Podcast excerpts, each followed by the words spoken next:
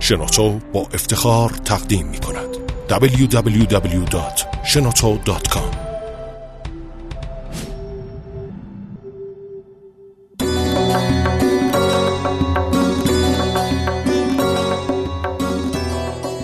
داستان‌های انجیر و به. سلام به دوستان شنوندگان عزیز، خوش آمدید به این جدیدترین قسمت داستان‌های صوتی انجیر و به. اگه تا به حال گوش می‌کردین که خب می‌دونین که این برنامه چیه، ولی اگه تا به حال گوش نکردید دوباره توضیح بدم که این برنامه‌ایه که تجسم کنیم مثل اینه که برین یه گوشه دنج و خودمونی و با صفایی تو این فضای بی‌در و پیکر مجازی که با هم دیگه می‌شینیم و انشالله کیف می‌کنیم و گپی می‌زنیم از آیین و داستان‌ها و آداب و رسومامون با مرور و مزه کردن از داستان‌ها و خاطراتی که داریم از خوردنی‌ها و نوشیدنی‌های خوشمزه ایران. خلاصه یه جای خوب برای شکم‌ها و تمام کسایی که سیر نمیشن از داستانگویی و داستان شنیدن. من آزیتا هوشیار، گوینده و سازنده این برنامه هستم و در خدمتتون هستم با خوشحالی و با ارادت کامل. خب بگم براتون که چند وقت پیش فرصتی شد و دعوت شدم که به عنوان یک پژوهشکار سفر کنم، برم به استان هرمزگان، به این دلیل که دعوتم کردن به یک فستیوال 3 روزه موزیک در تیرور که یه شهر کوچیکیه تو فاصله 75 کیلومتری بندر عباس. حالا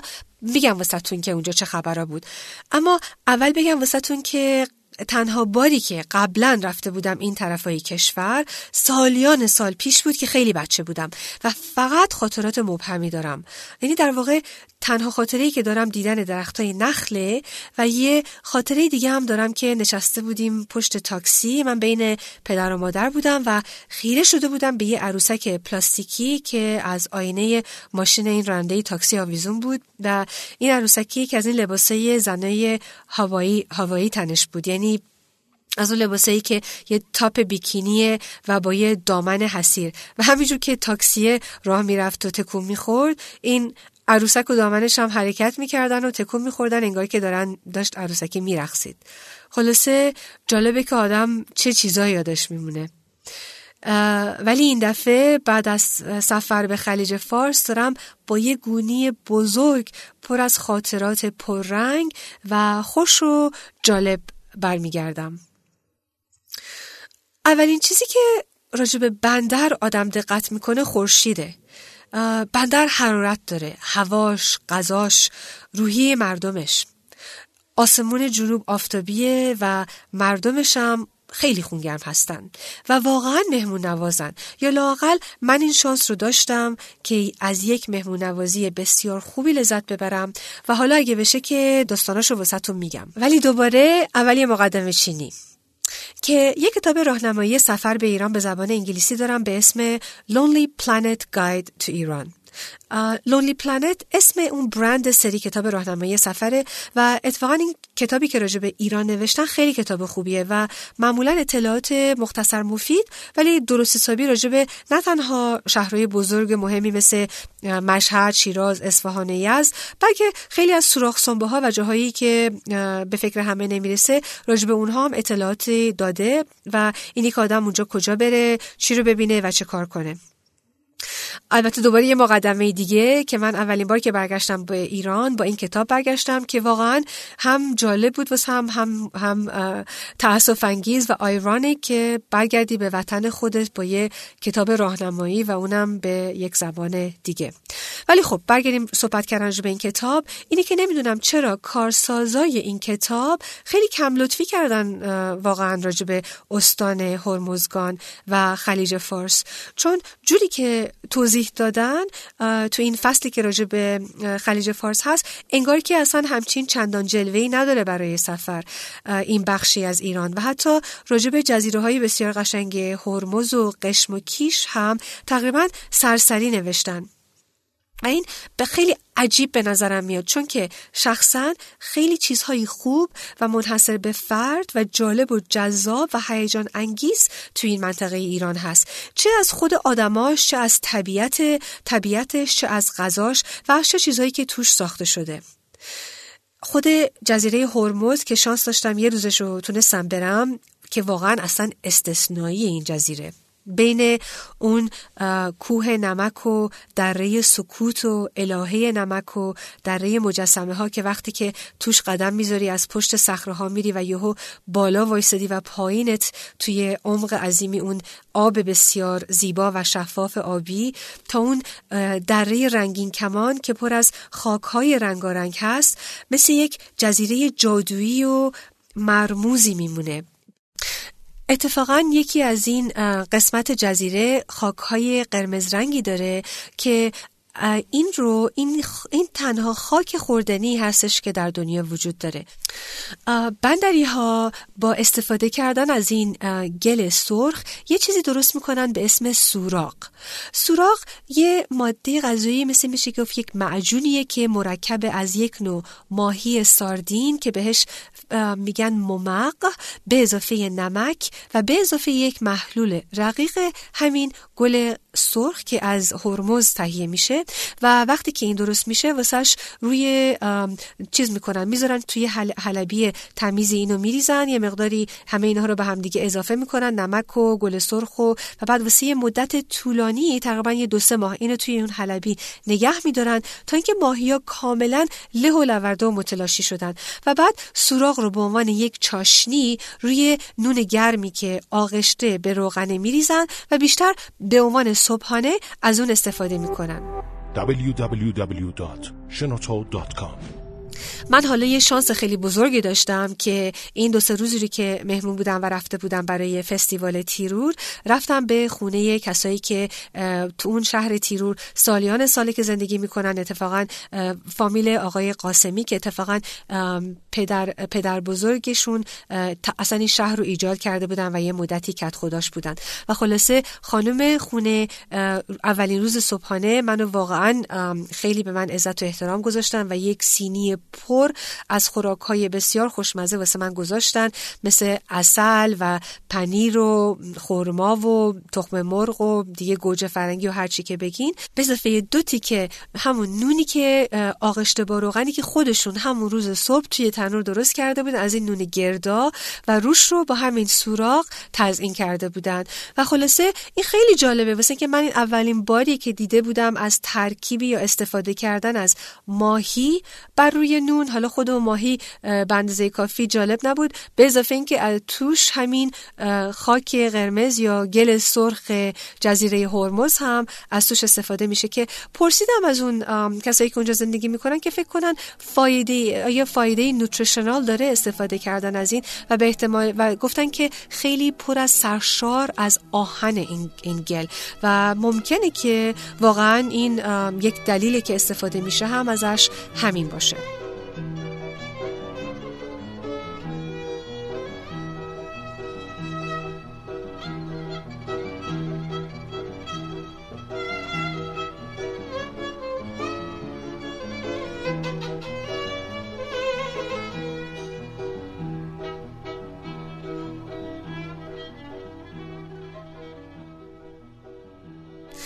و حالا که حرف زدم از غذا، بگم که من تا حالا غذای جنوبی نخورده بودم و نمیدونستم که چه انتظاری داشته باشم، ولی باید بگم که غذای جنوبی خیلی متنوع و واقعا عالیه. یکی از صفاتش اینه که عوض اینکه زیاد از گوشت استفاده بشه، از ماهی و حیوانهای دریایی استفاده میشه که البته منطقیه، به خاطر اینکه نزدیکی به خلیج فارس، ماهی تازه و عالی فراوان هست. منم این شانس رو که گفتم که داشتم که توی یکی از فامیلای اصیل و مهم اون منطقه گذروندم که بی نهایت خوشرو و خونگرم و مهمون نواز بودن و غذاهای خوب به من دادن و توی حیاتشون هم رسید تا یادم نرفته بگم که توی حیات خونهشون یک درخت پربار میوه کنار بود که خیلی مخصوص اون محله هستش و چند گونه هم هست، کناری هستش که با گلابی پیوند شده یا کناری هستش که با سیب پیوند شده و خلاصه جلسه انواع متفاوتی داره. عکس اینها رو توی پستی که توی بلاگ راجع به این برنامه می‌نویسم میذارم که اگه کنا ندیدین، که به احتمال قوی همتون دیدید، بتونین نگاه کنید. به غیر از اون توی حیاتشون چندین درخت نخلم داشتن که به موقع این خرما محصول میده و ازش استفاده میکنن و سبزی مفصلی هم ته باغچه کاشته بودن و تو همون یکی دو شبی که بودم هر روز عصر میرفتن این سبزی‌ها رو میچیدن و جزو توی سفره بود که با غذاهای خوشمزه دیگه از این لذت برده بشه. توی این خونه هم که توی این خونه تعطیلیشون بود، ولی توی ندیدم اینجا، ولی گفتن که توی خونه بندر عباسشون هم مرغ و خروس و بلدرچین هم دارن و گفتن که اتفاقا رسمه هنوز در جنوب که خونه ها اکثرا هنوز حیات دارن و تو خونهشون مرغ و خروس و بلدرچین رو نگه میدارن. و پریسا یکی از 5 دختر این فامیل که یه دختر جوان و باوقار و دانشجوی گرافیک دیزاین خیلی ماهی بود، گفتش که خودش 2 خرگوش هم نگه داشته بود که این 2 خرگوشا شدن یک عالمه خرگوش، تقریبا 80 تا یا 90 تا، ولی یه شب یک روباه بدجنسی حمله کرد و تمام این خرگوشا رو کشت، تام گلوی همشون رو پاره کرد و خونشون رو مکید. خلاصه تفلک این خرگوشای بیچاره که از قرار صدام ندارن که جیغ و ویغ کنن و مثل اینکه واقعا هم ترسو هستن و سکته هم میکنن. ولی خب دیگه این قانون طبیعت هم هست و روباه هم باید روزیش رو از یه جا بگیره و غذا بخوره، ولی نمیدونم مجبور نبود که دیگه بشینه تمام این خرگوشا رو بکشه. قبل از رفتن فکر کنم بد نیست که راجب غذاهای دیگه خوشمزه هم که خوردم بگم که اگه آشنا نیستین، یکیش بود به اسم قلیه ماهی که از اون غذاهای معروف و بسیار لذیذ جنوبه. یه چیزیه مثلا تجسم کنید مثل خورش قرمه سبزی، منتها عوض اینکه قرمه گوشت توش باشه با یک ماهی درست میشه که اون و با سبزی رو با سیر و پیاز میکوبن و بعد توی روغن تفت میدن و بعد ماهی رو با یه مقدار عصاره تمر هندی و آرد و اینا بهش اضافه میکنن و دوباره تفت میدن و بعد خلاصه خورش رو درست میکنن که پخته شه و بسیار خورش لذیذیه. لااقل دستپخت خانم قاسمی که واقعا خوشمزه بود. همون شب اول که گفتن که یه شام مختصر مفید به من میدن و 8 جور غذا جلو من گذاشتن، یکی از غذاها هم همین قلیه ماهی بود. و یکی دیگه از چیزهای مخصوص این محله توپ قلقلی هستش که درست میشه با میگوی چرخ شده که بعد سرخ میشه و واقعا یک بسیار غذای لذیذی هستش. همون عصر اولم که از رسیدیم به فرودگاه یه راست رفتیم از بندر عباس تا تیرور به اون فستیوال موزیک و هنر که رسیدیم، همینجور قرفه خیلی جالب بود، کارهای مختلفی بود. یکیش حناکاری بود که نشستن، اتفاقا جاتو خالی یک کسی واسه من یک از این هنرمندای حنابندی روی دست من یه طرح حنا کشید که خیلی جالب بود و جزو تجربه های قشنگ این محله و این بخش ایران هست. و یکی از قرفه ها که خیلی مردم پشت صف کشیده بودن، جایی بود که نشسته بودن خانوما و داشتن کلوچه محلی رو درست میکردن که این کلوچه واقعا یه چیز بسیار خوشمزهیه، شبیه همون کلوچه شمال به نوعی، ولی یه ذره ترتر هستش و بعد وقتی که میبرنش لوزی میبرنش مثل باقلوا، یه ذره ولی خیلی ظریفتر از باقلوا بریده میشه. اینا با همون شکر و آبی که مخلوط میشه و بعد آرد بهش اضافه میشه که خمیره و این خمیر یکم تخم مرغ هم اضافه میکنن ولی خیلی تدارک داره دیگه خلاصه، ولی مخصوص این محله هست و بعد از اینکه سرخ میشه و همونجوری که گرم میبرن و به دست آدم میدن دیگه از اون بهتر نمیتونی بخوای، چون همونجوری که گفتم هم ترده، همین که خودش رو خورد نمیکنه وقتی که بهش گاز میزنی. و انشالله اگه فرصتی شد و تونستین که این طرف ها سفر اون طرف ها سفر کنین که حتما باید این کلوچه رو برین و بخرین و بخورین و نوش جان کنین.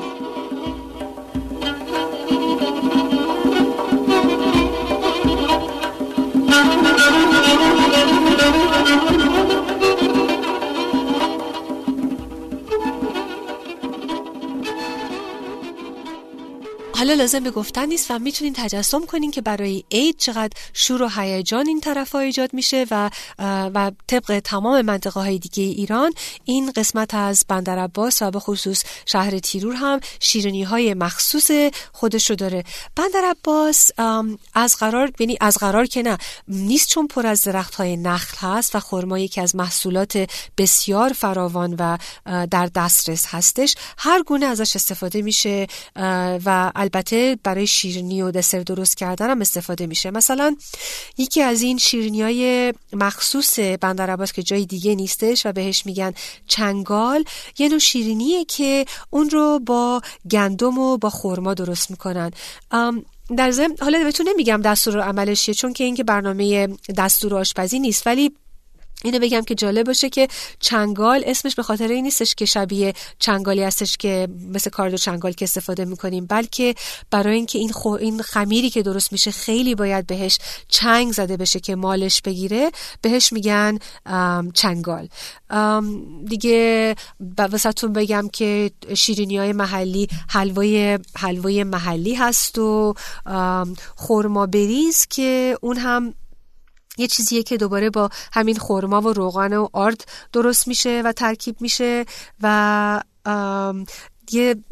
یه شیرینی دیگه هم هست به اسم رنگینه که هسته های خرما رو ازش میگیرن، بعد این خرما ها رو قشنگ با نظم و ترتیب توی بشقاب میچینن و با یه مقدار آرد و روغن و تف میدن و میریزن روی این رطب ها جوری که روی اینا رو گرفته بشه و بعد بالای این لایش هم با هل و دارچین برای اینکه معطر و خوشبو باشه روش میریزن که وای، فقط توصیفش هم کدام میشنوه لاقل من شکمو یه ذره آب دهنم را میفته. غذاهای دیگه هم هستش که حالا وقتش نیست دیگه، ولی واقعا بهتون بگم که توصیه میکنم که این بخشی از ایران واقعا دیدنیه. تنها عیبی اگه آدم بتونه عیب اسمش رو روش بذاره اینه که خب هواش واقعا گرمه. مثلا اون فصلی که من رفتم، اون زمانی که من رفتم و دوباره میگم نمیدونم که این برنامه به خصوص کی پخش میشه، ولی من زمانی که رفتم درست هفته دوم بهمن ماه بود که از اون مطبوع‌تر و دلپذیرتر نمیتونستی هوا بخوای. صبح هوا آفتابی و قشنگ و خیلی دلپذیر و شبا اونقدر سرد میشد که مثلا یه ژاکتی یه بارونی تنت بکنی و خیلی احساس خوشی بکنی. ولی از فروردین به بعد تا طرفای مهر و آبان هوا بسیار بسیار گرم میشه و نمیدونم شماها رو، ولی من که از اون گرمایا هستم که فکر نمی کنم دووم بیارم اونجا. ولی خلاصه در زمانهایی که هواشون خوب هستش به نظر من بسیار جای دیدنیه. و قبل از اینکه برم بگم که ناگفته یعنی نگذارم که یکی از چیزهای دیدنی این استان هرمزگان پوشاک خانوماست که خانم ها چه جوان، چه کهنسال، چه میانه سال و چه اونهایی که سنتی لباس محلی میپوشن یا همین مانتوها رو میپوشن، معلومه که عاشق رنگ هستن. از رنگ خیلی استفاده میشه، رنگین هست پوشاک خانم ها و واقعا آدم رو شاد میکنه نگاه کردنش. خب این استفاده از رنگ به یک کنار، یک چیز دیگه جالب این منطقه لحاظ پوشاک که یکم از مد افتاده ولی هنوز خیلی میبینی، چیزی هستش که خانم ها مخصوصا خانم های سنتی صورتبندی میپوشن که در واقع جلوی چشم ها رو میگیره و به اون میگن برقع. و این برقع واقعا چیز جالب و دیدنی هستش و یکی از چیزهای جالبش اینه که فقط یک نوع نیست و به شکلهای مختلف و از جنسهای مختلف، از پشمی تا رنگ طلایی و از رنگهای مختلف و دوختهای مختلف هست و این اختلافش هر کدومش یک معنا داره. مثلا یه خانمی که ازدواج کرده یک نوع برقع میزنه و یا مثلا یک دختر دم بخت یک نوع برقع میزنه و یک دختر جوانتر یک نوع برقعی دیگه میزنه و یا عروس یه برقعی خیلی قشنگی که طلایی رنگی میزنه. و اینه که مثلا همین که یک کسی رو، یک خانمی رو میبینی که برقع سرش کرده، متوجه هستی که این یعنی در واقع آیا مجرد متأهل، شوهرش هنوز زنده هست یا نیست، چند سالشه و یا حتی میتونی حدس بزنی که مثلا موقعیت طبقه اجتماعیش هم چی هست. این خیلی خلاصه از اون چیزهای دیدنی این منطقه هستش. بغیر از خود برقع که همه نمیزنن، ولی لباس محلی رو همه تقریبا، مخصوصا وقتی به شهرهای کوچک میرن میپوشن. همون لباس محلیه که تکمیلی هست از یک شلوار که این شلوار ساقش چسبیده به ساق ولی بعد بالاش گشاده و بعد روی این یک پیراهنی که تا تقریبا تا زیر رون آدم میاد و آستین بلنده میپوشی و بعد روی تمام اینها یک شال. ولی جالبه این شلوار مثلا اینی که این شلوار پر از دوخته شده با روبانهایی که هر کدوم از این روبانها با دست، با پولک و چیزهای زیوری دستدوزی شده. شلوارا از جنسای چیتای گلدار هستن یا پارچه های لطیف اطلسی و ساتن و واقعا هر کدومشون مثل یک کار هنریه. به اون دستدوزی هم که میکنن، مثلا یه شلوار، به من گفتن که فقط یک شلوار این دوتا ساق دمپا تنگش رو که درست میشه با این گلدوزی و گلابتون دوزی و در واقع زردوزی و پولک دوزی، گفتن ممکنه یک ماه اینطورا طول بکشه. واسه همینه که قیمتاش هم بالاست، مثلا هر کدوم دونه 1,000,000 تومان یا یه همچین قیمتایی. و جالبه که دختر که عروسی میکنه معمولا بین 10 تا 20 جفت از این شلوارها رو، 20 تا رو مادر عروس باید واسش درست کنه و با رقابت 20 تا هم باید مادر داماد درست بکنه. و این فقط تازه شلواراست، گفتن که خود روسری و دیگه شال و تمام اینها هم، همه اینا رو هم باید تدارک ببینن. پس اینجوری که این سنت دستدوزی خوشبختانه با گلابتون و پولک و تمام اینها هنوز روال داره، با طرح‌ها و رنگ‌های مختلف و بسیار زیبا و جلوه‌دار. توی شهر نزدیک تیرور هم به یه شهری به اسم میناب یه جایی دارن به اسم پنجشنبه بازار که جاتون خالی، قلقله و هلهله بود از هر جور دستفروشی که فکر بکنین، به اضافه همین هنرمندایی که اومده بودن و تمام این شلوارها و روبانها رو درست کرده بودن و میفروختن و زیر این آفتاب همه اینها برق می‌زدن و برقی و زرقی بودن و خلاصه خیلی زیبا، خیلی چیزها هستش که چشم رو نوازش میکنه تو این منطقه و واقعا خوشگل و قشنگه. خیلی چیزا میتونم واسهتون بگم، خیلی دلم میخواد راجع به اصلا اون موسیقی فستیوال 3 روزه تیرور واسهتون بگم که اسم رسمیش بود جشنواره ساز و سرنا و زندگی در شهر تیرور و واقعا موقعیت جالبی بود، چون به غیر از هنرمندایی که اومدن و موسیقی‌های مختلف استان هرمزگان رو، چه از خود هرمز چه از دور و برا، و بعضیا یک آقای محترمی سپنداری از سیستان و بلوچستان آمده بودن و نیلبک بسیار زیبایی زدن. تمام اینها واقعا داستانهای گفتنیه برای یک موقع دیگه که انشالله باهاتون شریک میشم. و اگه دلم میخواد که عکس‌ها، مقداری از این عکس‌ها از این شلوارهای بسیار زیبا و روبانهای زرق و برقی و غذاهای خوشمزه و لذیذی که خوردم، این عکس‌ها هم توی بلاگ پستی که همزمان با این برنامه پادکست پابلش میکنم توی بلاگم واسهتون میذارم که اگه دلتون میخواد برین رو که پا اون رو هم نگاه کنین. خب دیگه همه چیزای خوب باید تموم بشه و اینم دیگه برنامه‌مون رسید به آخرش. موقع خدافزی با شما هستش و تا یادم نره برگردیم به گفته ای از سهراب سپهری که دلم خواسته بشه تکیه کلام این برنامه صوتی انجیرو به، که همونجور که شاعر عزیز سهراب سپهری گفته: صبحا نان و پنیرک بخوریم و بکاریم نهالی به سر هر پیچ کلام. امیدوارم این نهال هایی که امروز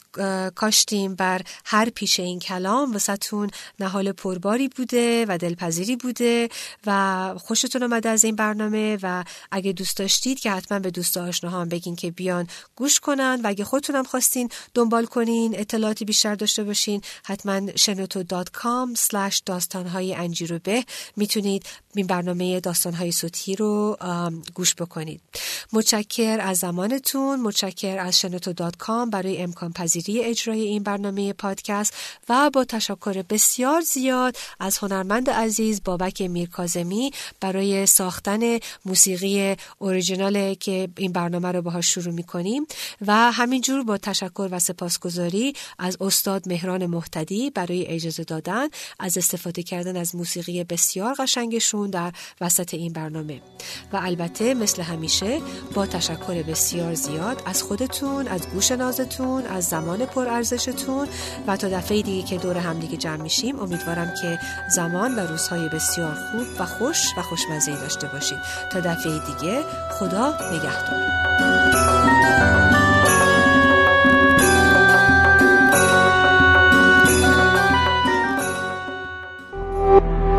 تولید شده در شنوتو www.shenoto.com